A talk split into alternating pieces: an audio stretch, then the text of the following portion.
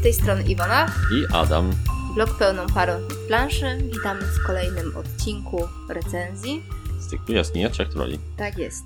Tym razem, zgodnie z zapowiedzią, e, przygotowaliśmy dla Was, a właściwie przygotowujemy dla Was recenzję gry, która ma dla nas niemałe znaczenie. Tak jest. Czyli trzeciej już edycji horrorów Arkham. Naszej pierwszej wspólnej gry planszowej. Mhm. W sumie to dzięki Lovecraftowi w ogóle zaczęliśmy grać w gry planszowe. A samego Lovecrafta też poznaliśmy dzięki grom. W sumie ja poznałem dzięki grom, ale to dzięki grom wideo. Mhm. bo mniej więcej w tym samym okresie, kiedy Horror w Arkham, edycja druga, wchodził e, na rynek, edycja angielska, pojawiła się na rynku również e, jedna, chyba do dzisiaj najlepsza gra komputerowa na podstawie prozy samotnika z Providence, czyli e, Call of Cthulhu, Mroczne Zakątki Świata. W Mhm. oryginale to było chyba Dark Corners of the Earth. Ile Bardzo to dobra się gra. wszystko wymieszało? Tak, tak, tak. Ja mówię, co to ten Call of Cthulhu, muszę sprawdzić. Przy okazji jeszcze chyba oglądaliśmy wtedy Evil Dead. Tam pojawiła się książka Necronomicon Mhm. i również zaczęliśmy grzebać w internecie ten Necronomicon i patrzę Lovecraft. Co to jest Lovecraft? Się dowiedzieli. Gdzieś tam zawsze się obijał o uszy, ale jakoś nie mieliśmy chyba wtedy jeszcze takiej, aż takiej potrzeby, żeby zaglądać i, i doczytywać, kim to ten Mhm. Lovecraft był. No i tak jakoś po kawałku doszliśmy do horroru Ale jak już Arkham. zaczęliśmy Oj, czytać, to, to potem wpadliśmy się wkręciliśmy. Tak. Nakupowaliśmy od razu książek. No i od książek, od gier do gier planszowych dotarliśmy właśnie do horroru Mhm. Arkham. I zakupiliśmy sobie tą edycję. E, To było już e, ciut później, e, bo kupiliśmy ją później w wydaniu polskim, Mhm. tak? Było troszkę wcześniej, tak? Bo w 2005 roku to, to, to ja sam poznawałem Lovecrafta już, a my dopiero w 2009 mniej więcej przy okolicach e, premiery edycji polskiej mm, razem gdzieś tam działaliśmy. Więc e, horror Arkham wydany przez Galaktę w edycji drugiej. E, Pierwsza była hen, hen dawno wydana i była jedna z takich bardziej starożytnych już planszówek.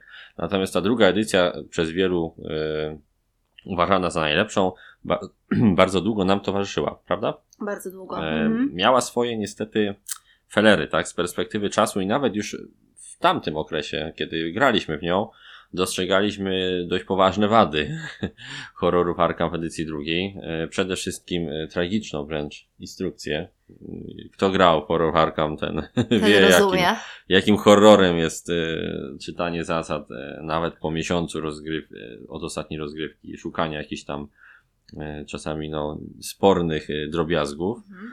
Właśnie to pchnęło nas na fora planszówkowe. Właśnie szukając odpowiedzi na, na nurtujące nas pytania względem zasad właśnie horror Arkham, trafiliśmy sobie na forum gry planszowe.pl. Można no tak powiedzieć, że y, przygoda z planszówkami zaczęła się od horrorów Arkham. Tak, tak, zawdzięczamy większość właśnie Lovecraftowi. Może jakieś pomniejsze skoki w bok y, w stylu World of Warcraft board game, to dla mnie jeszcze też były jakieś takie początki. Natomiast one były związane wyłącznie z marką, y, na jakiej powstała mm, ta gra, a tutaj już zaczęliśmy myśleć faktycznie o planszówkach jako hobby skupionym nie tylko wokół tematów, ale też wokół samej mechaniki i samego grania w gry planszowe. Więc no mamy do y, horroru Arkham wielki sentyment i byliśmy bardzo ciekawi, jak ta nowa edycja wypadła. Czy udało jej się te pewne właśnie nieścisłości, pewne takie już y, zależałe, stare zasady naprawić, tak, z tej Mhm. drugiej edycji, przy okazji nie zmieniając do końca samego sensu rozgrywki, bo trzeba e, pamiętać, że niektóre trzecie edycje gier są tak różne od, od swoich pierwowzorów, że trudno w nich się doszukać czasami e, tego, tego, czego oczekiwaliśmy od gry. No ale przekonacie się za Mhm. chwilę, jak, jak to wyszło. Przede wszystkim e, chcieliśmy, by nie było w nowej edycji tych e, takich e, drobiazgów, które przeszkadzały nam w edycji drugiej, tak? Tych, które już dzisiaj z perspektywy tych 14 lat od premiery drugiej edycji raczej się nie bronią, tak? Czyli Mhm. właśnie te bardzo dziwne, skomplikowane zasady, pewna mozolność walki z potworami, to, że trzeba było zabić potwora za jednym zamachem, tak? I w jednym ataku, zadać mu wszy- wszystkie obrażenia. Ta mozolność przechodzenia między, Wymiarami. między światami, tak? Traciło się na to wiele tur. Mozolność ruchu po planszy, to, że ta plansza była tak duża. Można było wyjść na spacer, wrócić, a No, tam a ktoś tam- jeszcze a, a dalej. Dalej w innym wymiarze siedział, właśnie, zgadza się. No i to, że w gruncie rzeczy, mimo tego, że mieliśmy bardzo wiele dodatków, y, bardzo wiele mm, dodatkowych jakby mm, arkuszy przedwiecznych, cały czas graliśmy tak naprawdę w jeden scenariusz, tak? Ta Mhm. gra toczyła się tak samo. Te spotkania były dość monotonne, karty mitów były bardzo, mm, można powiedzieć, pomieszane, tak? Mhm. Nie było jakiegoś spójnego jednego wątku, który by daną rozgrywkę trzymał. Natomiast w Arkham działo się wszystko, tak? To było oko po prostu Armagedonu. Mhm. Tam były tak różne potwory, które wychodziły w Arkham. Walczyliśmy z Cthulhu, tam nagle pojawiali się jacyś kultyści zupełnie innych y, przedwiecznych. No nie było takiego mm, spójnego scenariusza, tak? Mhm. Tego nam brakowało y, z perspektywy czasu, a jak się okazuje właśnie no w tym kierunku poszła ta zmiana, tak? W edycji trzeciej, o czym zaraz się przekonacie. Od razu chcielibyśmy zaznaczyć na samym początku, że nie będziemy jakby wy, wydzielać w tej recenzji osobnego działu, w którym będziemy pokazywać, czym ta edycja różni się od poprzedniej Mhm. edycji, bądź innych gier z serii Arkham Files, tak? Czyli od Posiadłości Szaleństwa, od gry karcianej Arkham, Mhm. czy tam od innych, e, od Eldritch Od Horror. Horror. Nie ma Mhm. sensu najmniejszego, bo, bo byłoby to trudne w zrozumieniu. Dlatego będziemy nawiązywać w poszczególnych etapach naszej recenzji do tych elementów, które ona e, jakby zaczerpnęła, ta Mhm. trzecia edycja od, e, od swoich poprzednich, poprzedniczo od tych gier, które w ciągu tych kilkunastu lat wyszły między drugą a trzecią edycją. Tak? Myślę, że tak będzie Najlepiej. najlepiej i najbardziej y, spójnie. No, więc teraz przechodzimy już sobie do naszej standardowej rozpiski Mhm. recenzenckiej, zaczynając od pierwszego punktu, który zawsze nam towarzyszy, czyli co przyciągnęło naszą uwagę. No po tym przydługim wstępie już doskonale chyba wiecie, że uwagę przyciągnął między innymi właściwie Lovecraft, Lovecraft. tak? To po prostu, że Nasza miłość do, do Arkama. Właśnie, to, że chcieliśmy Prozy. się dowiedzieć. Lovecrafta. Zgadza się. I, I to zapewnienie, że tutaj rozgrywka będzie bardziej scenariuszowa, że nie będzie aż tak monotonna i generyczna z każdą kolejną partią. Więc y, to, to przede wszystkim nas przyciągnęło. No i obietnica tego, że, że cała rozgrywka będzie też troszkę bardziej zestreamlinowana, tak? Z angielskiego Mhm. e, mówiąc, a po polsku tak bardziej po prostu, ok, mo- może nie tyle co okrojona, co wygładzona, Mhm. tak? E, że będzie bardziej płynna, może troszkę krótsza, może trochę mniejsza skala, bo jednak po tym Eldrishu, który jednak chyba trochę bardziej przypominał przygody Indiana Jonesa niż, niż faktycznie jakąś walkę z mitami Cthulhu, oczekiwaliśmy czegoś właśnie bardziej skupionego wokół, wokół Arkham. Częściowo dał nam to Arkham Horror LCG, ale jednak LCG nie jest taką grą, którą możemy zagrać ze wszystkimi, tak? Którą Mhm. wyłożymy na stół, jak przyjdą znajomi, zagramy z nimi. Tam było jednak zbyt wiele zasad i, i ten system kampanii, więc tu Arkham był jakby takim tym punktem, który, którego nam brakowało w kolekcji i chcieliśmy zobaczyć, czy, czy ta nowa edycja faktycznie zmieniła coś na lepsze. No a osoba autorki, czyli Nikki Valens, e, autorki drugiej edycji Posiadłości Szaleństwa, no obiecywała, że może być faktycznie lepiej. Tak? Czy jest? No, czy jest, to się zaraz przekonacie. No, więc tego oczekiwaliśmy i zobaczymy, czy, czy coś z tego wyszło. Mhm. Drugim punktem, do którego teraz sobie przechodzimy w naszej recenzji, zawsze jest y, krótkie takie omówienie zasad, Zasad. tak? Czyli mechaniki bardziej rozgrywki. I tutaj opowiemy Wam o horrorze w Arkham, przechodząc przez wszystkie e, rundy, jakby, Mhm. czy fazy danej rundy, wskazując, co właśnie ciekawego się w nich zmieniło. Bo tak z grubsza patrząc na to, jaką grą jest ten nowy horror w Arkham, to można powiedzieć, że to faktycznie nadal jest ten horror w Arkham, który znamy, Mhm. tak? Nadal wybieramy sobie, może już nie przedwiecznego, ale, ale cały scenariusz. E, Nadal poruszamy się po mapie Arkham, tylko że wygląda ona troszkę inaczej. Nadal wykonujemy spotkania odczytywane z kart. Nadal przy tych spotkaniach wykonujemy testy umiejętności różnorodnych. Nadal nasi badacze mogą oszaleć, nadal walczymy z potworami, więc to jakby w ogólnym mm, rozrachunku, tak, w tym szkielecie rozgrywki, to jest te Arkham, które pamiętamy, tylko po prostu zostało bardzo mocno odświeżone i Mhm. wykastrowane z tych wszystkich drobiazgów, które się nam mogły kiedyś nie podobać. Wygładzone. To jest Tak, bardzo dokładnie. ładne słowo i to To oddaje opisuje rozgrywkę, chociaż rozgrywkę. w niektórych miejscach bym powiedział, że grę wygładzili, a w innych ją wręcz troszkę bardziej Mhm. rozgrzewali, można powiedzieć, o czym za chwileczkę też powiemy, Mhm. tak? Więc pierwsza sprawa to trzeba sobie rozgrywkę przygotować. No i tutaj no nie dostrzegam tego wygładzenia akurat, bo rozgrywka, podobnie jak pierwszy Arkham, przygotowuje się bardzo długo. Nie wiem, czy wręcz nie dłużej. Ile zajęło nam pół godziny? Pierwsza rozgrywka to było bite ponad pół godziny, Mhm. w drugiej chyba nam się udało do 20 minut gdzieś tam to ście, ścieśnić, ale nadal jest to bardzo dużo. Zawody w rozłożeniu Arkama. No tak, jest to, jest to problematyczne. Pewnie insert, tak, Mhm. by tu troszkę pomógł, gdybyśmy taki posiadali, bo byłoby mniej jakiegoś szafowania woreczkami, tak, no to troszkę skraca. Natomiast nadal gra oparta na scenariuszach, bo Arkham e, trzecia edycja oparty jest na scenariuszach, będzie wymagała pewnych przygotowań talii, wyjmowania pewnych konkretnych potworów, Mhm. które mu- muszą się pojawić w danym scenariuszu, ustalenia i wtasowania odpowiednich kart wskazówek w talię tych y, spotkań w różnych miejscach na mapie, więc to wszystko wymaga no, trochę przygotowania, no i połowa zasad podstawowych to jest opis przygotowania, Przygotowania tak? gry. W połowie Mhm. instrukcji kończy się przygotowanie, więc troszkę tego jest. Niemniej, jeżeli gracie już tam któryś raz, to to się pamięta. To już się tylko patrzy na, na, na Mhm. punkty i już zostaje samo te mechaniczne porozkładanie wszystkiego na stole. Trzeba po prostu. To, to są Mhm. Ameritrasze. Tutaj e, nie da się tak łatwo wszystkiego przygotować, jak grze Euro, gdzie wyjmujemy, rozkładamy planszę, przygotujemy surowce, możemy siadać i grać. No tu jednak trzeba troszkę e, się namęczyć, ale no rozgrywka powiedzmy, że rekompensuje nam tą nędzną zabawę. Cóż, Iwona wskazuje tutaj portalowy kubek i Mhm. taktyka na chorowitego jest dzisiaj troszkę rozchorowana, więc będzie e, Będę mówiła nie, pociągać. nie, nieco mniej może tym razem, ale Przepraszam za te wejderowe wstawki z oddychaniem przez tak, usta. tak. Spróbujemy to wyciszyć. tak, a wracając do, e, do struktury rozgrywki i do tych zmian w zasadach, to kiedy już sobie przygotujemy całą grę, tak, czyli kiedy Mhm. ustalimy sobie ten scenariusz, to musimy e, wybrać badaczy oczywiście. I tutaj badacze mm, no, są troszkę podobni do tych w e, Eldritch Horror, czyli są bardziej jakby mm, e, różnorodni, tak? Różnią się w większym stopniu między sobą niż to było w Arkamie. Mhm. Tam mieliśmy te suwaki, pamiętasz? Pamiętam. Suwaki umiejętności, Mhm. gdzie się dostosowało jakby w locie.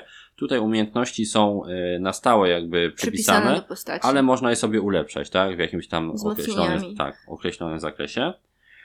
Natomiast y, dużo ciekawiej wypadają badacze pod kątem zdolności, które posiadają. Każdy jest troszkę inny i ma też swoje zestawy startowych kart, które również y, sprawiają, że jakby gramy trochę inaczej, tak? Inaczej będzie na inne aspekty gry będzie się nastawiał ktoś z y, lepszą siłą, a na inne Mhm. magii, tak? To jest warkami od samego początku, a tutaj zostało jeszcze troszkę rozwinięte za pomocą takich ciekawszych zdolności, których możemy sobie używać w trakcie rozgrywki.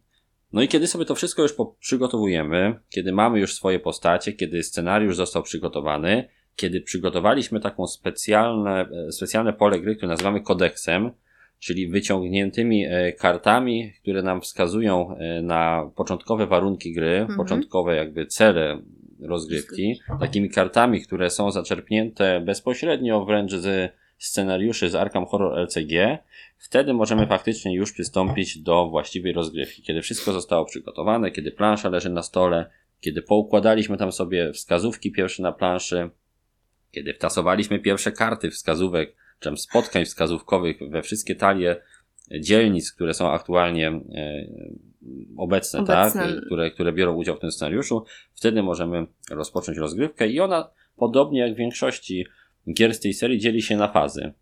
Mamy tutaj kilka tych faz. Pierwsza to jest faza akcji Mhm. i w fazie akcji faktycznie mamy możliwość podejmowania pewnych decyzji. To jest zaczerpnięte już znowu z, e, z Eldrisha, tylko troszkę bardziej rozwinięte. Powiedziałbym, że ta faza akcji jest takim miksem tych akcji, które były w Eldrishu, połączonych z tymi akcjami, które mieliśmy w Arkham Horror LCG. Mhm. Bo w pierwszym Arkamie zauważ, że nie mieliśmy takiej typowej fazy akcji. Mieliśmy utrzymanie jakieś, tak, Mhm. czyli gdzie się odnawialiśmy trochę, mieliśmy poruszenie i potem cała reszta działa się już w fazie spotkań, tak? Spotkaniach. To było, Mhm. wszystko zależało od tego, w jakim miejscu faktycznie staliśmy i co się tam działo. Czy tam był potwór, czy tam była brama, czy tam po prostu było puste pole i coś Mhm. robiliśmy. Tutaj to my decydujemy, decydujemy, co robimy w swojej turze, więc czujemy, że jakby mamy większą kontrolę nad tym naszym e, bohaterem. A akcje mamy następujące. Mamy akcję ruchu i ruch jest tutaj również troszkę wzięty z Eldrisha, bo możemy go wzmocnić dolarkami, Mhm. czyli wziąć taksę jakąś, złapać, czy jakąś dorożkę, cokolwiek i ruszyć się dalej. Więc też możemy Ewentualnie jakąś zdolnością specjalną, jakimś specjalną. czarem, tak? Więc jest tutaj więcej mobilności w tym Arkamie.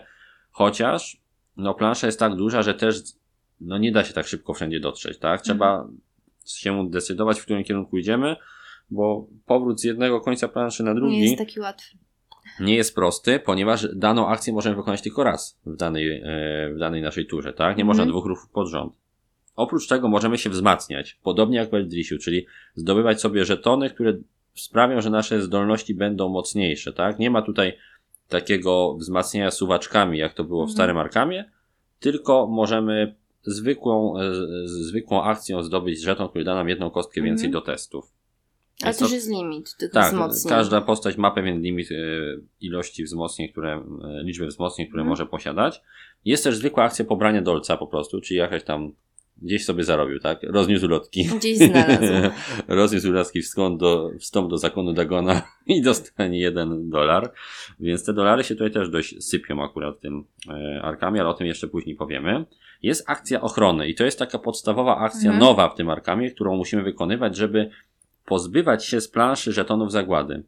Ponieważ na planszy oprócz żetonów wskazówek są rozsiewane żetony zagłady i te żetony zagłady mają jakby wymierny wpływ na, na scenariusz, tak? Ponieważ jeżeli nie będziemy ich usuwać z planszy, to one prędzej czy później trafią na kartę scenariusza, Namnożą się niestety. a karty scenariusza zgodnie z zasadami Arkham Horror LCG mają pewien limit żetonów zagłady i kiedy go osiągną, to coś złego się dzieje, tak? Mhm. Porusza się, karta z kodeksu się wymienia na inną i prawdopodobnie gorszą, czyli jakby historia idzie w złym kierunku, więc raczej musimy dążyć, żeby te żetony zakłady usuwać i to właśnie akcją ochrony Mhm. robimy. Testem. E, testem chyba wiedzy, z Mhm. tego co pamiętam.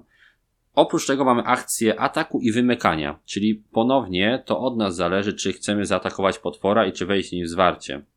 Wchodzimy w zwarcie z potworem, gdy jesteśmy na jego polu, chyba że potwór ma jakieś inne zasady i wtedy jest to inaczej określone na jego karcie. Natomiast to my jakby decydujemy, Mhm. e, którego potwora chcemy zaatakować. Nie musimy tam zostać do fazy spotkań i dopiero wtedy jakiś tam atak wykonywać, tylko wiemy po prostu, czy nasz atak się uda, zanim inni gracze wykonają swoje ruchy, tak? Nie musimy czekać do fazy spotkań, kiedy już nie możemy się ruszyć, kiedy już na planszy jesteśmy w konkretnych miejscach i potem musimy liczyć na to, czy uda się Mhm. nam go pokonać, czy nie. Tutaj to od nas zależy, więc też jakby ten środek ciężkości kontroli nad rozgrywką jest bardziej skierowany w stronę graczy, a nie jakby Mamy w stronę większy gry. wpływ na to. Tak, mamy większy wpływ. Między innymi dzięki temu, że y, kolejność tur jest też dowolna, Mhm. tak? Nie, nie ma tak, że jest pierwszy gracz i potem zgodnie z ruchem z zegara, tylko my atakujemy na przykład, ja mówię, ok, to ja go zaatakuję, jakby mi się nie udało, to mi tu przyjdziesz pomóc, żebym nie został na tym polu do fazy spotkań, żeby ten potwór mnie nie zaatakował przypadkiem. Więc jest to bardzo fajne, że tych decyzji jest tu dużo więcej dzięki temu, że oddano w nasze ręce więcej akcji Mhm. do wykorzystania. I znowu ta akcja ataku wymykania jest zaczerpnięta właśnie z Arkham Horror LCG, gdzie też to my mamy tą inicjatywę, żeby e, potwora zaatakować. Czyli mamy taką możliwość. Kolejną z akcji jest badanie i to jest bardzo ważna sprawa, ponieważ wskazówki, które tu zdobywamy na początku, kiedy uda się w ogóle nam jakąś wskazówkę Mhm. zdobyć, one trafiają na nasz arkusz postaci, ale jeszcze nie są jakby istotne dla, e, dla naszej historii, tak? Dopiero zbadanie tej wskazówki, czyli wykonanie testu konkretnego, sprawia, że tą wskazówkę możemy przenieść na arkusz e, tego naszego scenariusza i dopiero wtedy jakby ona się liczy już do Mhm. liczby wskazówek, które musimy jakby tam przerzucić na ten arkusz, żeby, żeby postąpić z tą historią dalej w dobrym kierunku. Nie jest Więc- tak łatwo z tymi wskazówkami. No, ze wskazówkami nie jest łatwo i za chwileczkę też opowiemy o tym przy fazie spotkań. Dlaczego ze wskazówkami w tej akurat odsłonie Arkama nie jest wcale tak prosto. No i jeszcze mamy akcję wymiany, czyli możemy się wymieniać przedmiotami z naszymi e, współgraczami, zarówno przedmiotami, jak i, jak i wskazówkami, oraz wszelkie akcje z kontekstowych elementów gry, tak? Mhm. Czyli gdzieś tam z, z kart i tak dalej też akcje się pojawiają. Więc jak widzicie, akcji jest tu całkiem sporo, dzięki temu ta decyzyjność też jest większa niż w poprzednim Arkamie. Po tej całej naszej turze akcji, gdzie e, Mhm. wszyscy gracze I po dwie, po dwie dwie wykonają, tak, Mhm. maksymalnie dwie, następuje faza potworu, więc to dopiero tu potwory się poruszają po planszy i wykonują różnego rodzaju e, również swoje tak jakby akcje, bo mm, musimy zauważyć, że potwory są tutaj dużo bardziej zaawansowane. Jakby cały mechanizm y, zarówno walki, jak i, tego, jak potwory są opisane, też jest zaczerpnięty z Arką Horror LCG, Mhm. bo potwory są tu kartami.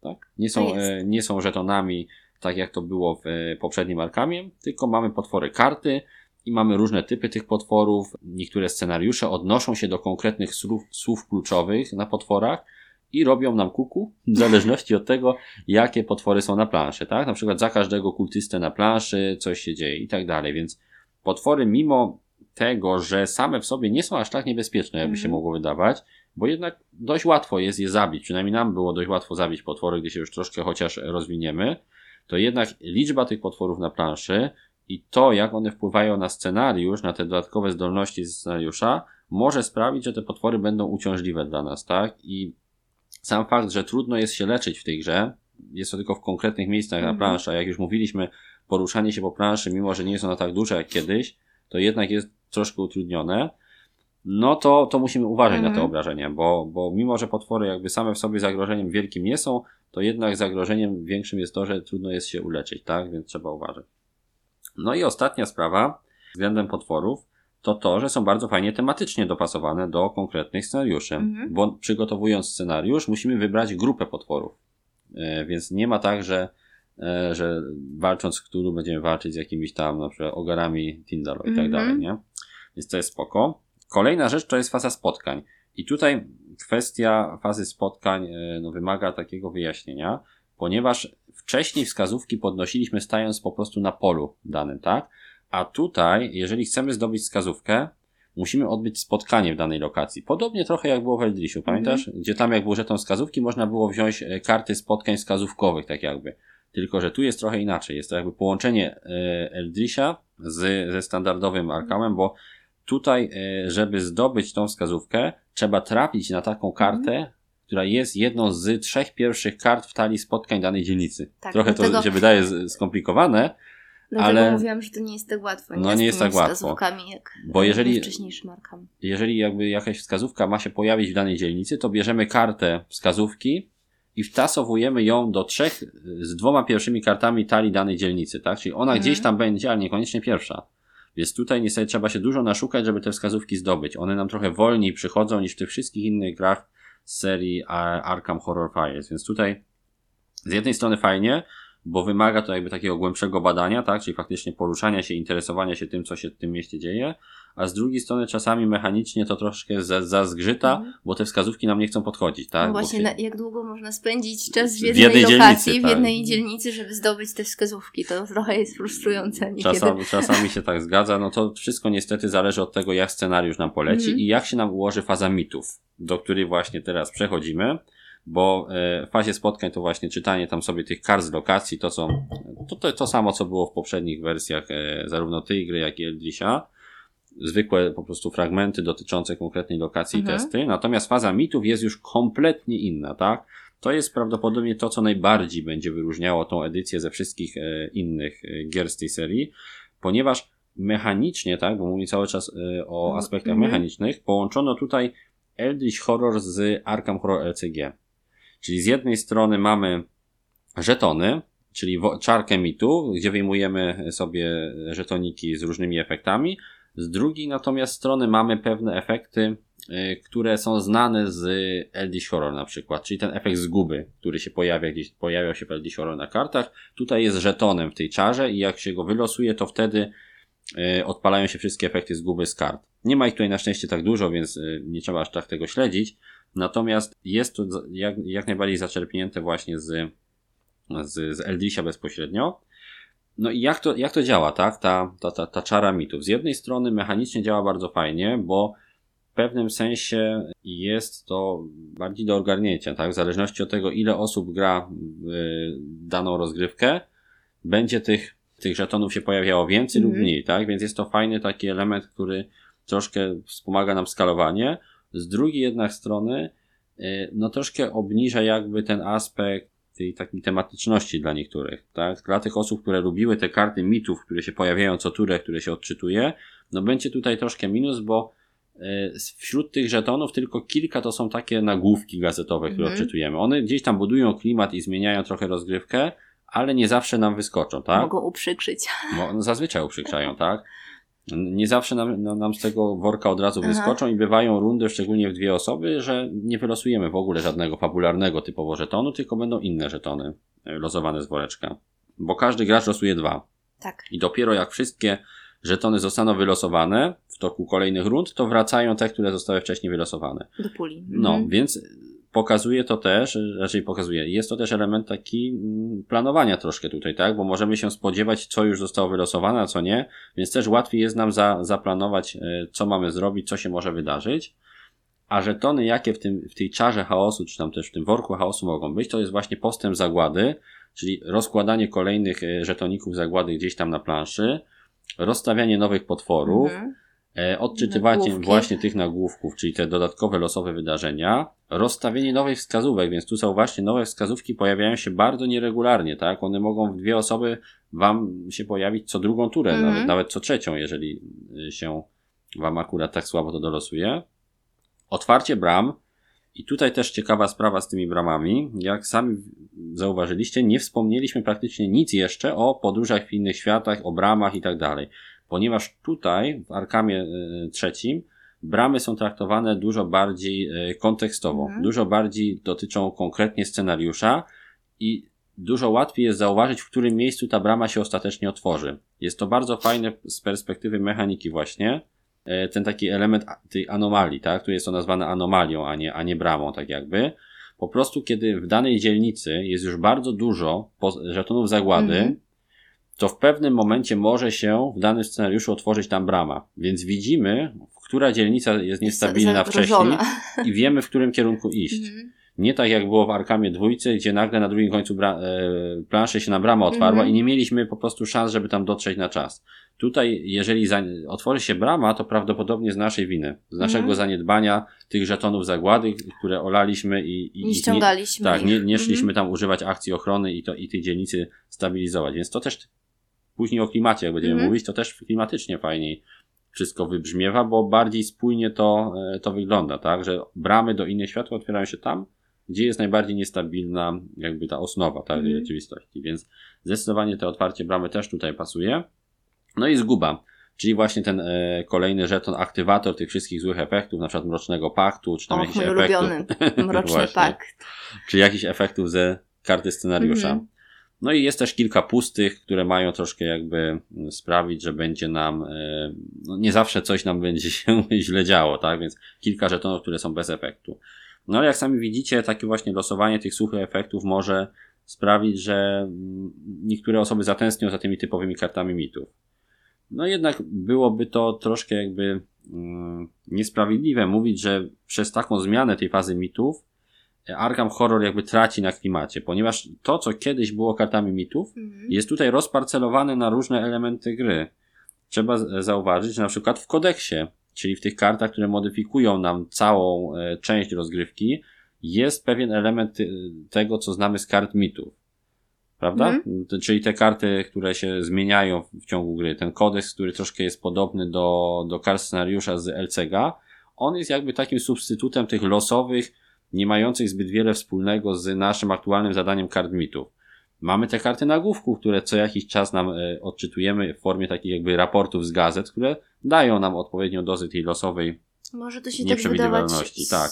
z samego początku, jak czytamy, tak? Bo- bo- Gdzie karty mitów. Tak, tak, bo Natomiast- nie ma ich w jednym miejscu. Mhm. Bo są po prostu rozcieńczone i rozpuszczone po całej rozgrywce, dzięki czemu cała rozgrywka jest bardziej Tak. klimatyczna w sumie, a nie jakieś tam losowo odczytywane karty, tak spadł nagle radioaktywny deszcz, Mhm. nie? Albo silny wiatr w Arkham, coś tam, coś tam się dzieje. No, W trakcie rozgrywki odkrywamy to, że to nie...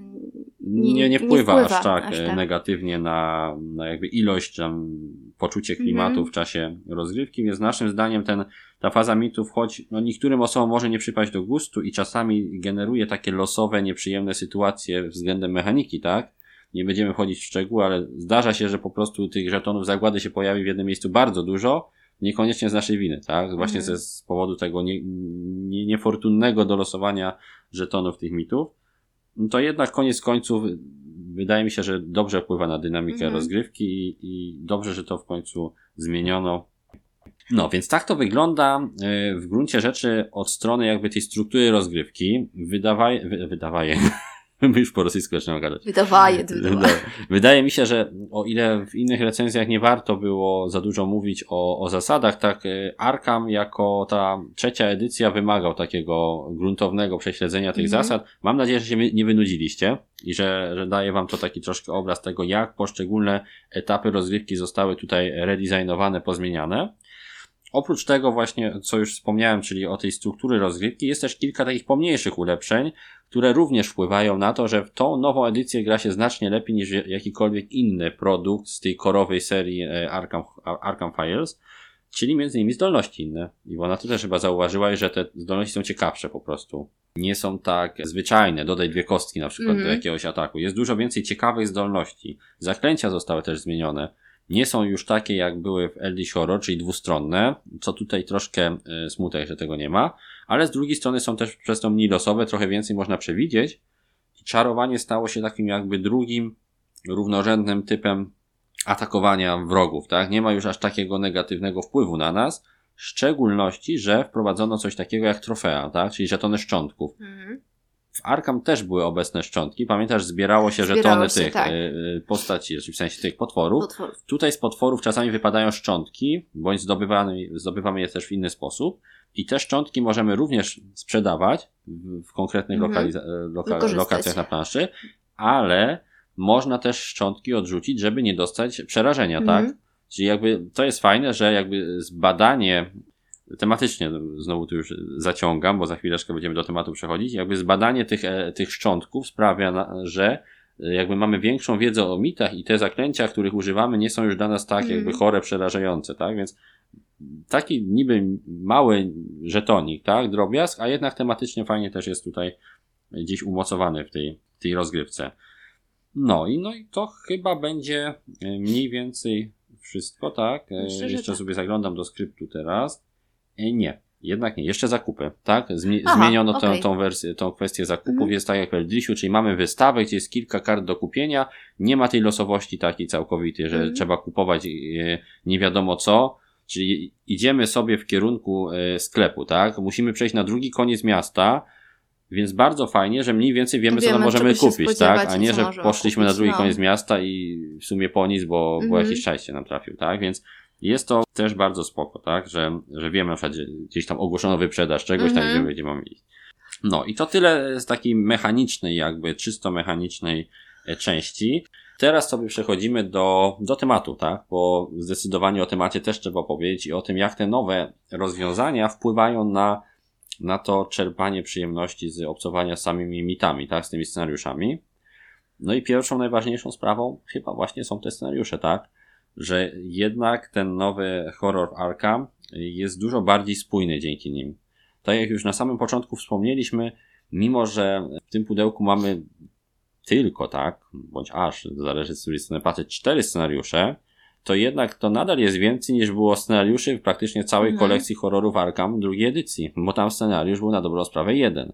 Były oczywiście jakieś drobne zmiany, tak, była ta wystawa w dodatku z Czarnym Faraonem, były te karty mm, horroru z Danwich, ale jednak mimo wszystko rozgrywka toczyła się bardzo podobnym torem. Tutaj jest trochę inaczej. Tutaj faktycznie trzeba pewne rzeczy e, robić w konkretny sposób. Ja tu nie chcę zdradzać wam, e, na czym polegają konkretne scenariusze, ale, ma, tak, ale macie w pudełku taki, który jest związany z Cthulhu, mhm. macie taki, który jest związany z Yogg-Sothotem i mhm. bardzo mocno opiera się wtedy na bramach między wymiarami. Macie taki, który jest z umordotem związany i z gulami i z tematem ciała i zbierania wskazówek tam oraz podejrzanych. I macie ten, który jest związany z azatotem, który jest mocno oparty znowu na żetonach zakłady, więc tematy są różne i bardzo fajnie są jakby rozpisane na, na karty tego kodeksu, na te kolejne jakby akty historii, które się odkrywają przed nami. Więc zdecydowanie, mimo że cztery scenariusze tylko, mhm to nadal ma się wrażenie, że już sama ta podstawka oferuje więcej różnorodnej rzeczy niż granie w Arkama z dowolnym dodatkiem. To jest jakby ten wstępny element, jeśli chodzi o, o, o samą tematyczność Aha. rozgrywki, czyli już rozpoczęcie od, od, od tych scenariuszy daje nam duże fory e, tematyczne, ale to nie jest też wszystko, tak? Przede wszystkim fajne jest to, że to jakby tutaj gra nam buduje ten klimat, a nie my musimy sobie go budować sami. Bo wcześniej w Arkamie to pewne rzeczy były bardzo umowne, tak? Mhm. Tutaj gra wymusza pewne jakby tematyczne rozwiązania i nawet serwuje je nam na talerzu, można tak powiedzieć. Troszkę to jest podobne do Eldritch Horror, gdzie, gdzie też mieliśmy y, pewne opisy bardziej związane z miejscami, w których się znajdujemy, tak?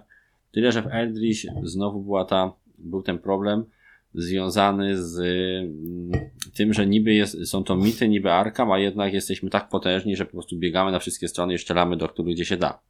Tak, więc był ten lekki dysonans, jak, jak to mówią, ludonarracyjny, gdzie zasady, mechanika rozgrywki odbiegała w pewnym sensie od e, tematu tej rozgrywki. Tutaj jest inaczej, tak? Tutaj jednak ta mechanika idzie w parze z zasadami i czujemy faktycznie, że gramy w horror w Arkham, że jesteśmy osaczeni, że mamy pewne jakby określone cele w określonym miejscu i nie czuć tego takiego rozdmuchania tego wszystkiego. Więc jest bardzo w porządku. Samo już ograniczenie pewnych elementów przy przygotowaniu wpływa na ten temat, tak? Czyli ta pula potworów na przykład. Jeżeli gramy w scenariusz z umordotem, to mamy więcej guli, tak? Mhm. I czujemy faktycznie, że, że w Arkham dzieje się coś związanego z powstającymi z globu przed zmarłymi, tak? Ze znikającymi ludźmi. A nie nagle z czapy jakiś A potwór. nie nagle z czapy jakiś potwór, tak, wylatuje. Dokładnie ona. Same akcje są też dużo lepiej e, jakby rozwiązane tutaj, bo ta większa swoboda działania sprawia, że możemy się bardziej poczuć jak te postacie, tak? Gdzie, mhm. Że gdzieś nie jesteśmy jakby pchani tam przez e, mechanikę gry, yy, nie są wymuszone spotkania i te ataki, tylko my sami decydujemy, czy kogoś chcemy zabić, w sensie jeśli chodzi o mhm. potwora, czy chcemy gdzieś iść, odbyć spotkanie tu bądź tam. To wszystko łączy się też z tą ścisłą współpracą wymuszoną przez tą yy, bardziej intensywną rozgrywkę. Więc musimy dyskutować, gdzie idziemy i też to troszkę buduje nam ten klimat.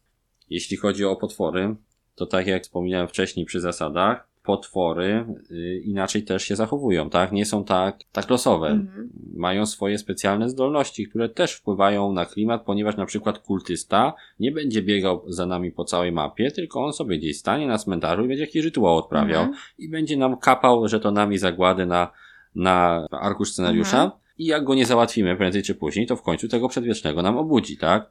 Więc też trzeba zauważyć, że przemyślano tutaj e, potwory nie tylko pod względem mechaniki, ale i tematu, dopasowania tych drobnych zasad. Właśnie, mhm. w tej naszej opowieści. Również y, grafika, tak, oprawa wpływa na umocowanie w temacie, bo stara wersja horrorów Arkham miała tą tą planszę taką bardzo umowną, tak? W formie mapy jakiejś, tak? Planu miasta. A tu jednak widzimy te wszystkie lokacje. Po raz pierwszy w całej serii widzimy, jak wygląda cmentarz, mm. jak wygląda szpital świętej Marii, jak wygląda zajazd Hippa i tak dalej, tak? Fajne. Wszystko wygląda bardzo no. spoko, więc jeżeli dodamy do tego to, że spotkania są bardzo mocno jakby umocowane w tych miejscach, to możemy sobie łatwo wyobrazić, co się dzieje i gdzie jesteśmy. Więc to też bardzo fajnie się tutaj komponuje z całością, mimo tego, że same spotkania, jakie odczytujemy, to nie są jakoś specjalnie porywające, prawda? Zazwyczaj jest to po prostu coś się tam dzieje teścik, coś się dzieje teścik, tak? Mm. Albo wydaj pieniądze. Wydaj, albo dostajesz pieniądze, tak? Mm. Przeszukałeś ciało, dostajesz dwa dolary, więc tutaj jest Trafiłeś jakby... na bogatego. Właśnie. Więc tu jest jakby od strony mechanicznej troszkę jakby perspektywa na ulepszenie w dodatkach, ale tematycznie fajnie, że będąc w danej lokacji e, możemy sobie, możemy się spodziewać, że będzie tam dokładnie to, czego chcemy, tak? Mhm. Że w mhm. szpitalu raczej będziemy się mogli leczyć, że gdzieś tam e, w redakcji gazety będziemy rozmawiać z redaktorami. Mhm. Nie ma tej takiej dowolności, losowości, która była częściowo obecna w horrorze. nabijesz książkę. Nabędę książkę, nabędzie, tak, tak, tak. No i kwestia tych mitów, tak, związanych z, e, z bramami, tak, fazy mitów mm. związanych z bramami, też jest bardzo fajna tematycznie, bo tak jak mówiliśmy, jeżeli gdzieś narasta ta zagłada, tak, te żetony zagłady, które symbolizują jakieś mroczne rzeczy, które się od danej dzielnicy dzieją, no to ta właśnie tam się brama otworzy, a nie gdzieś szczapy na drugim końcu miasta. I to też jest bardzo dobre, bo podobnie jak e, w takim pandemiku, tak, idziemy jakby w tamtym kierunku, bo wiemy, że tam jest źle. Idziemy tam zarówno ze względu na mechanikę, ale jeżeli chcemy odbyć podróże w innych światach, to idziemy też tam ze względu na temat, bo wiemy, że to mhm. tam się ta anomalia otworzy, a podróże w innych światach, innych wymiarach są możliwe tylko jeżeli odbywamy spotkanie na polu dzielnicy z, z, anomalią, tak? Czyli nie można dowolnie sobie pójść do innych światów, tylko tam, gdzie właśnie faktycznie w dzielnicy panuje jakaś anomalia i ta osnowa rzeczywistości jest naruszona i tam możemy dopiero ciągnąć karty z e, talii innych światów, a nie typowych talii danej dzielnicy, gdzie normalnie mm. byśmy ciągli, tak? Więc to też o, pod względem tematu jest zdecydowanie lepiej poprowadzane tutaj niż, niż w poprzedniej wersji horroru Arkham. No, tak mi się wydaje, że, że względem tematyczności sobie to w miarę tutaj e, opowiedzieliśmy. przedstawiliśmy Wam, dlaczego jakby wydaje się nam, że ta spójność wszystkich zasad i jakby takie ścieśnienie tej tematyczności wokół y, danego scenariusza sprawia, że i sama rozgrywka staje się bardziej mhm. tematyczna, nawet w tych najprostszych naszych decyzjach, więc zdecydowanie na plus, jeśli chodzi o, o temat nowego horror Arkham i to, jak bardzo klimatyczna jest rozgrywka. Teraz jeszcze kilka zdań o takich typowych, e, czysto growych mhm. aspektach tej, tej zabawy, czyli interakcja. Jeśli chodzi o interakcję między graczami, no to jak już zdążyliśmy wspomnieć, jest wysoka, tak? Rozmawiamy z Dużo sobą, rozmawialiśmy. razem, co, co, co zamierzamy robić. zrobić. Mhm. Ten pandemi pandemikowy taki klimat usuwania żetonów zagłady z planszy również na to wpływa, tak? Bo tak. musimy zaplanować, kto powinien iść gdzieś czyścić na przykład mhm. zagładę, kto powinien badać wskazówki, zaklęcia, które fajnie y, pozwalają sobie nawzajem na siebie je rzucać też jakby wzbudzają tą interakcję, bo na przykład wysyłamy kogoś do walki z potworem, ale nie martw się, ja cię uleczę w razie mhm. czego, tak? Bo mam zaklęcie, które może leczyć na odległość, więc jest to tutaj też w miarę fajnie zrobione, że ta interakcja jest, nawet jak jesteśmy na drugim końcu planszy, w jakiś sposób czasami można ze sobą też no, kooperować, tak? Mhm. Można na siebie oddziaływać, e, będąc na dwóch różnych końcach mapy. Chociaż nie jest to oczywiście częste, tak? Fajnie, że, że się to pojawia, ale nie możemy tego robić cały czas, tak? Bo tak jak wspominaliśmy wcześniej, jednak mimo tego, że ta plansza nie jest tak duża, bo większość scenariuszy angażuje 5 dzielnic w stosunku do 9 z starego chorowarka, to jednak dotarcie na drugi koniec trochę zajmuje czasu, tak? Więc trzeba też planować właśnie, gdzie kto powinien iść w jakimś momencie. No, to tyle mniej więcej w, w kwestii tej interakcji między graczami. No jest to koło, więc ona zawsze jakaś tam musi być. A tutaj jest dodatkowo właśnie podbudowywana samą tą mechaniką tych żetonów zagłady. No, kwestia skalowania. Tutaj y, z jednej strony zrobiono to w sposób bardzo prosty i całkiem fajny, z drugiej strony czuję, że pewne osoby mogą mieć uwagi co do formy mm. skalowania y, horror warka, ponieważ skalowanie opiera się w gruncie rzeczy o ten worek zagłady i to, jak szybko te żetony będą z niego wypadały. Bo jak już wcześniej wspominaliśmy, w zasadach, czyli w sekcji opisującej zasady, same e, żetony wyjmowane z worka zagłady nigdy do niego z powrotem nie trafiają, aż e, dopóki się, raczej nie nigdy, dopóki się nie wyczerpie cały worek, tak? Potem wracają, tak. Potem wracają, czyli ja wyjmuję dwa, Iwona wyjmuje dwa, zostało w nim tam powiedzmy jeszcze mhm. osiem, więc wiemy, że wrócą te dwa żetony, cztery żetony wyjęte dopiero za dwie rundy, mm tak? Mhm. Natomiast w rozgrywce na 5 e, czy na 4 osoby dużo szybciej wylecą te żetony z worka, więc w rozgrywkach 4-5 osobowych praktycznie cały worek wy, wypada w ciągu jednej rundy. Więc dużo więcej się oczywiście na planszy wydarzy, ale dużo mm, mniej jest y, zaskoczeń, tak? Bo wiemy, że na pewno wejdą dwa potwory, na pewno zostaną odczytane dwa nagłówki, na pewno zostaną rozsiane trzy wskazówki i tak mhm. dalej. Czyli im więcej graczy, tym gra staje się może nie tyle co przewidywalna, bo tak, mimo tego, że wyciągniemy te same żetony, to oczywiście różne rzeczy mogą się pojawić z nich, ale wiemy jaka będzie jakby struktura tej, tej kolejnej rundy. W dwie osoby to jest troszkę inaczej, bo nie jesteśmy pewni, które akurat żetony wypadną w danej rundzie, więc jest trochę więcej zaskoczeń. Dlatego dwie osoby grało nam się jakby nawet trochę lepiej niż, nawet, niż cztery. Bo... Obawialiśmy się tej rozgrywki. No trochę się obawialiśmy. Z samego początku ale, ale było bardzo spoko. Więc gra skaluje się na pewno bardzo dobrze na dwie osoby. W cztery osoby nie ma aż tylu zaskoczeń, ale jest znowu więcej decyzji do mhm. podejmowania, bo dużo więcej jest zasypywane na tą planszę, tak? Więc wszyscy mają co robić, tak? Tu zależy po prostu, czy, y, czy wam się takie rozwiązanie podoba, czy nie. Nam tak. Nam tak, ponieważ yy, nawet klimatycznie to ma jakiś sens, ponieważ w dwie osoby mamy jakby mniejsze, mniejsze możliwości przerobowe, że tak powiem, tak? Więc dobrze, że też ta rozgrywka nie zarzuca nas, tak, mhm. tymi wszystkimi rzeczami do zrobienia, bo inaczej balans poziomu trudności by siadał, tak? A tak po prostu my pewien wycinek tylko rzeczywistości widzimy, jako te dwie postacie, dużo mniejszy niż cztery, tak? tak? Bądź pięciu badaczy, którzy dużo więcej jakby e, rzeczy odkryją i przez to więcej tych nagłówków, czy tam e, żetonów z tego worka wyciągają. Jest też bardzo w porządku, jeśli chodzi o skalowanie. Dodatkowym plusem jest też to, że pewne potwory mają liczbę punktów życia zgodną z liczbą badaczy, tak? Czyli są silniejsze, jeśli jest więcej, więc to też troszkę buduje ten poziom trudności, że będąc grając w dwójkę, no nie dostajemy potwora, którego nie dalibyśmy rady zabić, tak? On musi być odpowiednio e, wyskalowany do, do liczby osób, które w tej rozgrywce biorą udział. Sama regrywalność, no to już jak z kontekstu naszej recenzji pewnie zdążyliście wywniosko wywnioskować, jest oparta o scenariusze, tak? e, nie jest to taki system scenariuszy, który można kojarzyć z jakiejś gier Legacy, tak? Mhm. Nie jest tak, że jak zagramy w dany scenariusz, to już do niego nie wrócimy. Nie jest tak, że te jakby tajemnice z tego scenariusza, jeśli je odkryjemy, to bardzo mocno wpływają na, e, na chęć naszej rozgrywki drugi raz. To Mhm. nie jest posiadłość szaleństwa. Widać tu pewne rzeczy zaczerpnięte raczej z Arkham Horror LCG niż z posiadłości szaleństwa, a w Arkham LCG można zagrać drugi raz. Tutaj, tutaj jest to jakby troszkę na takim light, bardziej lżejszym poziomie, Mhm. tak? Nie ma takiej, tego poczucia, że, że już to odkryłem i już się nie będę dobrze bawił, bo wiem gdzie iść. Za dużo rzeczy jest tu jakby związanych z konkretnymi y, żetonami, które na przykład zostaną do, dolosowane, albo z konkretnym układem kart. Więc mimo tego, że wiemy, co się w scenariuszu wydarzy, to rozgrywanie go po raz drugi jest też przyjemne. Nie jest tak bardzo fajne jak za pierwszym razem, ale nadal przyjemne.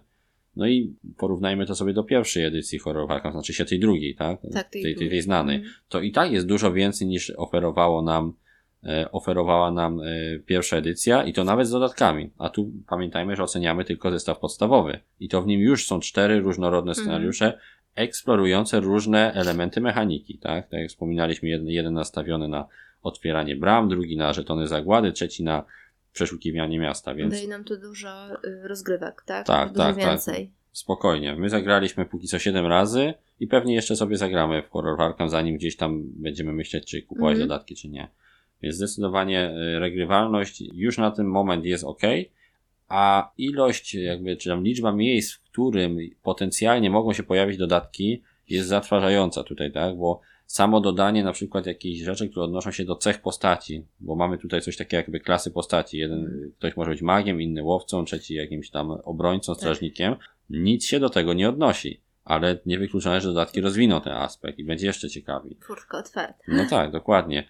Cała masa scenariuszy może się pojawić, które będą jeszcze ciekawsze, bo te tutaj są fajne, ale widać, że mogłyby jeszcze być troszkę gdzieś tam dopracowane, Mhm. tak? Pojawiają się jakieś takie delikatne momenty dłużyzn w scenariuszach niektórych, w zależności od liczby graczy na przykład, tak?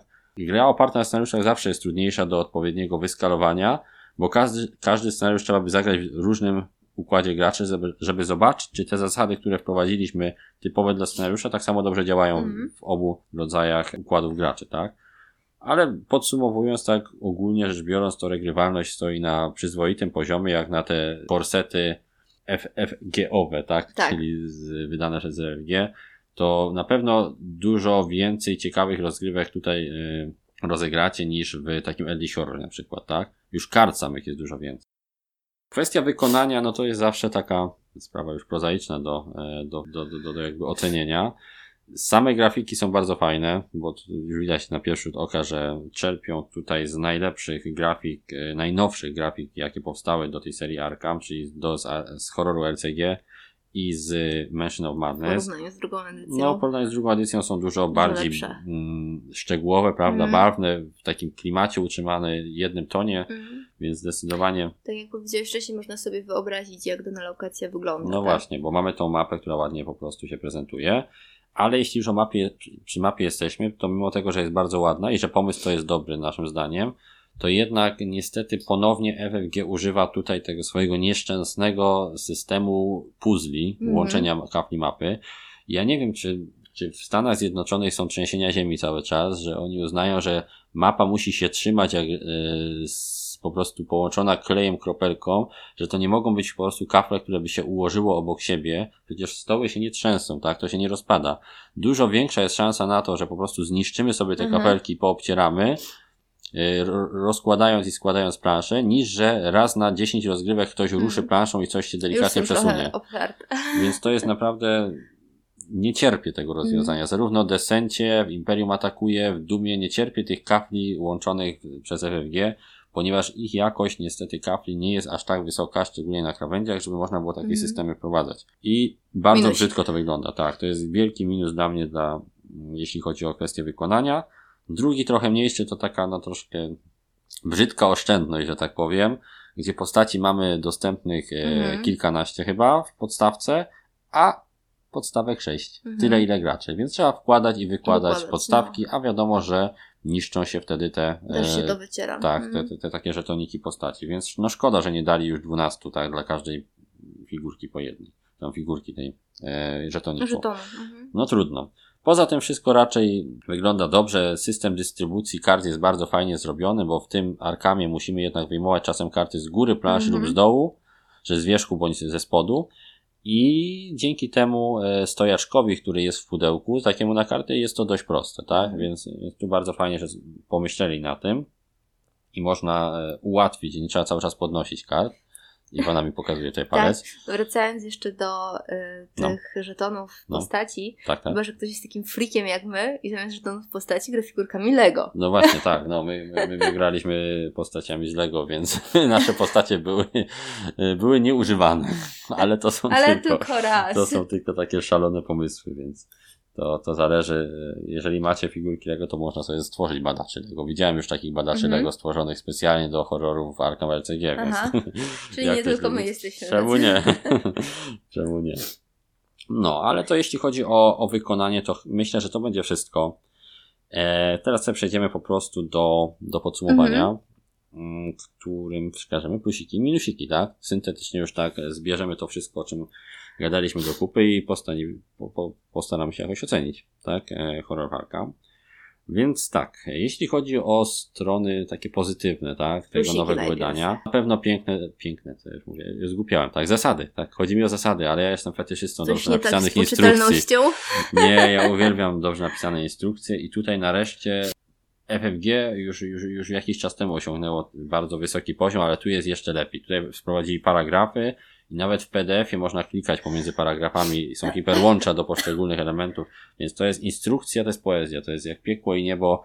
Najgorsza rzecz starego Arkham Horror właśnie stała się najlepszą w tym momencie. Mega przyjemnie się e, korzysta z tej nowej instrukcji, wszystko jest wyjaśnione, nie sposób się zgubić w tym, Mhm. więc zdecydowanie instrukcja jest wielki plus tego Arkama i na pewno e, nie zadziała tak jak wcześniej, czyli nie będzie odpychać, a raczej zachęcać. Tematyczność tej gry jest też gigantycznym plusem. To, że w końcu Arkham e, daje jakąś spójną e, historię i klimat konkretnej rozgrywki, a nie daje wrażenia, że walczymy po prostu ze wszystkim Mhm. naraz. Nie wymaga od nas, żebyśmy jakby sami sobie dobudowywali pewne rzeczy. Oczywiście możemy, tak, ale daje więcej tak jakichś rzeczy gotowych, tak? Więcej gotowego tematu, gotowych klimatycznych wstępów. Nie musimy sami sobie pewnych rzeczy wyobrażać. Troszkę taka droga na skróty, tak? Ale, Trochę tak. ale jednak e, moim zdaniem lepiej działają takie gry mm, jak Arkham, jeśli są bardziej nastawione na konkretny temat, konkretny klimat danego, danej rozgrywki, niż tak jak w poprzedniej wersji, gdzie po prostu trzeba było biegać za bramami i je zamykać, tak? Więc tu zdecydowanie ten kodeks i ta plansza, która jest bardzo ładnie wykonana i to, że dzielnice są troszkę okrojone, że gramy na pięciu, a nie dziewięciu naraz, sprawia, że czujemy się bardziej wciągnięci w tą Mhm. historię niż w, da- w dawnym horrorze Warkam. I to bezpośrednio jakby y, prowadzi do kolejnego plusika, czyli do ciekawych scenariuszy z systemem zagłady, Mhm. bezpośrednio zaczerpniętych z horroru Arkham LCG. Bardzo dobrze się tutaj to sprawdza, wcale nie czuć tego, że jest to horror Arkham LCG na planszy, to nadal jest horror w Arkham, ten, który znamy, z całą tą mechaniką rozgrywki, Mhm. z całą tą e, Otoczką. otoczką, tak, z kolejnością kolejnych, raczej kolejnością faz, które po sobie następują, to nadal jest to, co pamiętamy, ale zupełnie w innej formie podane po prostu. Ciekawi zaprezentowane na dzisiejsze czasy. Dzięki właśnie temu systemowi e, zagłady i temu mm, systemowi scenariuszy, które wymuszają na nas pewne e, działania. Więc to też jest bardzo na plus. Bardzo fajna współpraca, która łączy się też z tą mniejszą skalą, tak? Czyli dzięki temu, że działamy na trochę mniejszym terenie, ale też e, dzięki ograniczeniu e, liczby akcji, które możemy wykonać, każda akcja ma swoją Mhm. wagę, tak? Musimy decydować faktycznie, współpracować ze sobą. Ściśle współpracować, tak. Dokładnie. A mimo wszystko mamy więcej decyzji do podjęcia. Mhm. Więc zdecydowanie na plus. Bardzo ciekawe przedmioty, które są i akcje, e, które z nich wynikają, tak? Przemyślano, jest mniej przedmiotów dających po prostu plus jedną kostkę. Mhm. Fajne Moż- zaklęcia są. Tak, zaklęcia też są bardzo spoko, chociaż jest ich malutko na razie, Mhm. no ale no nie oszukujmy się, będą dodatki, tak? Na ten moment i tak wygląda to ciekawiej niż te generyczne przedmioty wrzucane w horrorze Mhm. Warka, albo na przykład w Znaku Starszych Bogów, gdzie było 10 różnych przedmiotów, a każdy to był po prostu dobierz jedną kostkę więcej. Więc y, zdecydowanie widać, że ktoś tu przysiadł i stwierdził, że jakość ponad ilością póki co. No i dobry zestaw podstawowy, to już tak całkowicie podsumowując, ta gra jest po prostu bogata w swojej zawartości. Mamy setki kart, mamy naprawdę sporo postaci, to jest zdecydowanie najbardziej bogaty zestaw startowy ze wszystkich gier z serii Arkham Arkham, Horror mhm. Files, tak? No nieporównywalny do innych, więc zdecydowanie jeżeli ktoś chce zacząć, to od tej gry najlepiej będzie zacząć przygodę z, Ar z Arkhamem, bo jest najbardziej przystępna od strony zasad, moim zdaniem, a daje naprawdę bogatą i ciekawą rozgrywkę pełną decyzji. Nie zniechęci, nie znienudzi. Tak, tak. Myślę, że zdecydowanie osoby zielone w temacie spokojnie sobie z nią poradzą. Nie jest to gra, która byłaby bardzo, bardzo trudna. Aha. Y, Może lepsze byłaby, lepsza byłaby posiadłość szaleństwa, ale to jest zupełnie inny typ rozgrywki, prawda? Y, Iwona, no to bardziej jest y, taka gra, która angażuje cię historią, tak? A nie masz tam zbyt wielu takich typowo growych decyzji. To jest taka bardziej proteza RPGa y, na planszy, ale jednak jeśli chcemy taką ameritraszową planszówkę, gdzie będziemy budować swoją postać, gdzie będziemy wykorzystywać i mocne i słabe strony, gdzie będziemy próbowali faktycznie robić coś mechanicznie też na planszy, to Arkham Horror będzie najlepszym wyborem na ten moment. Takim najbardziej pełnym, tak? Aha. No bo jeżeli ktoś chce, co- ktoś chce się mocno jakby angażować, to też e, LCG będzie też świetnym wyborem, tylko to jest Mhm. już taka gra bardziej dla game, gamerów, tak? LCG jest trudniejszy i wymaga zarówno więcej czasu, jak i nakładów finansowych. A Arkham Horror jest takim złotym środkiem na ten moment, trzecia edycja, myślę. No ale nie jest to gra bez wad, tak? No mo- mogę tutaj słodzić, ale jednak minusy są i są odczuwalne. Setup jest wszystkim. męczący, Mhm. tak? Bardzo męczący bym nawet powiedział.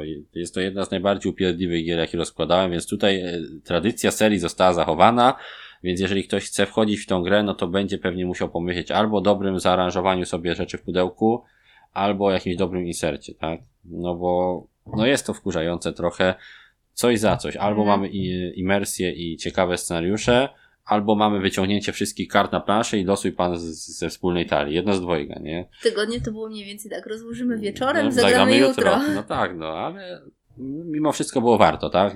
Ten trud jest wart e, e, tych późniejszych owoców, które się Mhm. zbiera.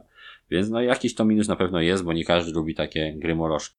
E, Również obsługa tej gry bywa uciążliwa. Bywa nawet bardziej uciążliwa niż pierwszego Arkama. Nie mówię tutaj o komplikacji zasad, ale Mhm. takich e, drobnych czynności, które trzeba wykonać, które nie są jakby bezpośrednio e, czynnościami związanymi z rozwojem rozgrywki, ale trzeba to zrobić. Obsługa gry tak zwana po prostu, czyli na przykład wtasowywanie tych kart wskazówek ciągle, Aha. przekładanie karty z góry talii na dół talii, wtasowywanie discardu z powrotem do czegoś tam.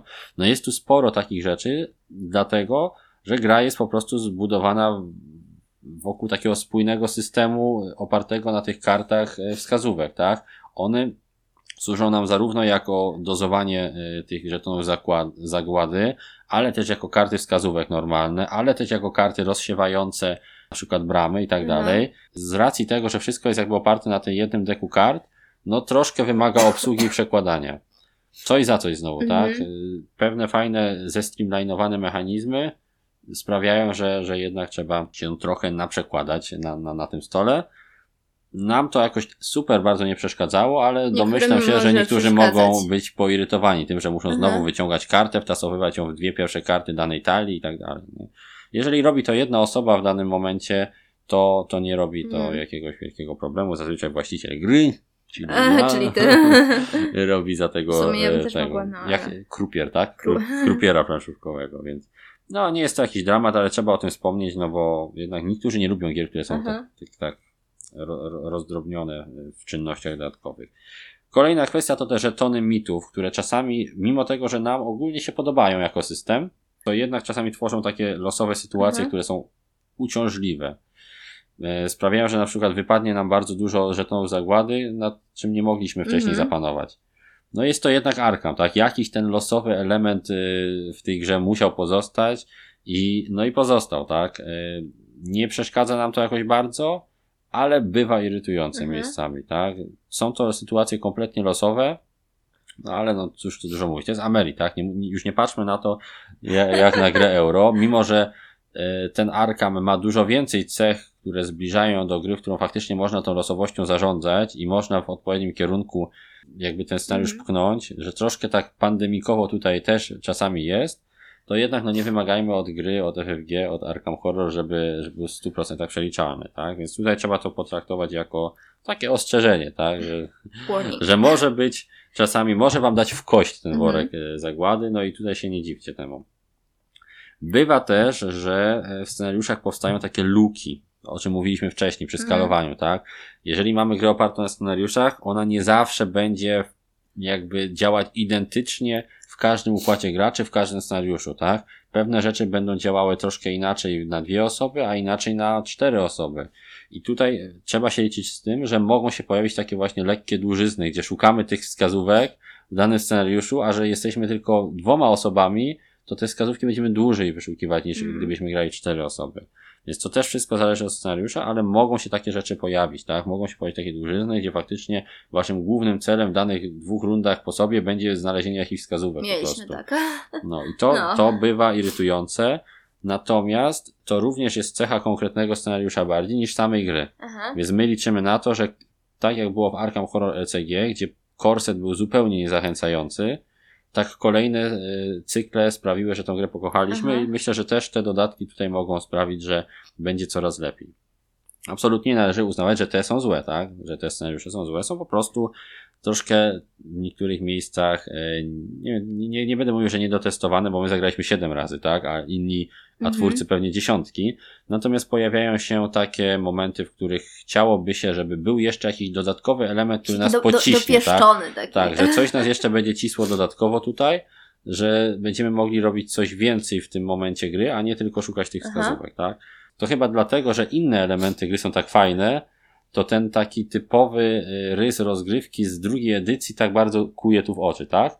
Bo to są właśnie takie momenty, które sprawiają, że ta gra przypomina tą drugą edycję, prawda Iwona? Tak. Że, że, że robimy znowu te takie nudne łażenie i zbieranie tych wskazówek, a przecież wcześniej robiliśmy tyle wspaniałych, fantastycznych rzeczy, tyle się działo. Gdzie to jest? Czemu w tym momencie tego nie ma? Więc to tylko pokazuje, jak dobre, w dobrym kierunku e, ta gra poszła tutaj, więc zdecydowanie jest to taki minus tylko dlatego, że, że, że ta gra jest tak dobra. Mm. Chyba dlatego. Jak widzicie, nie jest to gra bez wad, ale nie są to też wady, których e, e, z czasem które z czasem mogą, nie mogą zniknąć, tak? Więc zdecydowanie dajemy tu kredyt zaufania i właśnie dlatego naszą oceną, którą wystawiamy temu Arkamowi będzie 8 z plusem. 8 z plusem, tak? 8 jako ta korowa gra i plusik na tak na, na, na, przyszłość, tak? Że, że widzimy tutaj naprawdę masę elementów, które będą pewnie ulepszone i będą jeszcze ciekawsze. Na pewno w tym momencie w życiu już bym nie usiadł do dwu, drugiej edycji, tak? Chyba by mnie musieli hakami zaciągnąć, zaciągać, tak? Żebym siadł do starej edycji Horror bo po prostu ta jest prawie w każdym elemencie mhm. lepsza od tamtej. Jedyna rzecz, którą bym, e, której troszkę może żałuję, to te suwaki. Aha. które faktycznie pokazywały, że jak na przykład skupiam się w danym momencie na studiowaniu jakiejś książki, to nie jestem tak spostrzegawczy na przykład, Aha. albo jeżeli coś tam y, staram się, nie wiem, jakieś zaklęcie przygotować, to nie będę y, tak y, skory do walki wręcz i tak dalej, więc tutaj jest to troszkę tak, każdy jest od wszystkiego trochę. Mhm. Nie aż tak, nie da się oczywiście być wojownikiem E, magiem, w sensie wojownikiem, który atakuje si e, z cechą siły, będąc jednocześnie super magiem, ale jednak tam to było Chociaż trochę bardziej naturalne. karta. No, ale o, ale... to są już szczegóły, tak? Szczegóły. No, ale nie tęsknię po prostu. Nie mm. tęsknię za starym horrorem w Arkham i bardzo się cieszę, że nie tęsknię, bo, bo nie muszę go mieć na półce Aha. dzięki temu. Już dawno się go pozbyłem, już Eldritch Horror go wyparł. Teraz horror w Arkham prawdopodobnie troszkę wyprze Eldrisha, na pewno zostanie z nami. Chociaż tak, tak. E, Ed, zarówno Eddish, jak i Arkham jak zostaną tak, z mhm. nami, bo Eddish jednak daje mi tą taką przyjemność zwiedzania świata, tak? Tam te, te, te spotkania są dużo bardziej umocowane w, w tych lokacjach na świecie i to daje takiego fajnego Indiana Jonesowego e, klimatu, dodaje. Dlatego Eddish nie wypada i Arkham Horror zdecydowanie nie jest grą, która by miała zastąpić Aha. Eldrisha. Nie, nie. nie czuję, żeby on był następcą Eldrisha. Nie, po prostu to jest faktyczny następca Arkham. Arkama mhm. dwójki. Mhm. Jeżeli pa e, pamiętacie rozczarowanie, jakie niektóre osoby wyrażały po premierze Eldrisha, yy, oczekując jakby drugiego Arkama, to tylko dlatego, że tamten Eldritch to nie był drugi Arkam. A ten Arkam jest jakby bezpośrednim następcą poprzedniej edycji, która została jakby odpowiednio dopieszczona przez te kilkanaście lat e, przerwy między nimi, mhm. zbierając doświadczenie poprzednich tytułów. No, więc niewykluczone, że kiedyś może podwyższymy tą ocenę. Na ten moment to jest właśnie 8 z plusikiem. No i taka moja metafora na koniec, jak, e, która, mi Udała ci do, która, mi, tak, która mi do głowy, to granie w nowego Arkama jest tak trochę jak oglądanie filmów Marvela znając komiksy, tak? Pewnych rzeczy się spodziewamy, ale one w tych filmach są pokazane inaczej. Są Mhm. pokazane dużo bardziej ciasno, bez jakichś dłużyn, bez e, tysiąca pobocznych wątków, bez jakichś tam dziwnych, e, czasami troszkę telenowelowych e, dialogów. Wszystko jest tak jakby mocniej, krócej, ale jednak to jest. Bardziej coś, co znamy, tak? Dokładnie, więc to jest tak jak mówię. e, Marvel Cinematic Universe wśród serii Arkham Horror. No, więc mam nadzieję, że, że ta recenzja się Wam spodoba, że może Was zachęci do zakupu, bądź wręcz przeciwnie, pokaże, że, że nie tego szukacie w rozgrywce i zostaniecie sobie przy drugiej edycji. No, trwa już dość długo, bo jak się okazuje, y, trwa godzinę już ta nasza recenzja, więc jest to godna recenzja, myślę, dla, dla jednej z najważniejszych dla nas y, gier w naszej planszówkowej historii. No i będziemy zaglądać e, do dodatków. Mhm. Będziemy się dzielić pewnie w podcaście, w normalnych odcinkach podcastu, co jest grane opiniami o dodatkach, bo przynajmniej pewnie kilka pierwszych sobie e, kupimy, sprawdzimy. Jesteśmy po prostu ciekawi, jak to się będzie rozwijać. Na Was zachęcamy do, Ja do, do rozgrywki Mhm. horror Arkham. Zachęcamy Was do zajrzenia do sklepu Trzy Trole, dzięki któremu otrzymaliśmy e, ten egzemplarz do, do recenzji. No i zachęcamy Was do słuchania naszego podcastu, kolejnych odcinków, gdzie Już będę mówimy, zdrowa. Tak, Iwona na pewno będzie już zdrowa, gdzie Iwona na pewno będzie się znów dużo No, bardziej udzielać. was bardzo, ale niestety Lepsze, lepsze to niż, e, niż gdybyś miała siągać cały czas. No, więc trzymajcie się ciepło. Do usłyszenia, Do w kolejnych usłyszenia. recenzjach, Pa. podcastach. Pa, pa. Cześć. pa.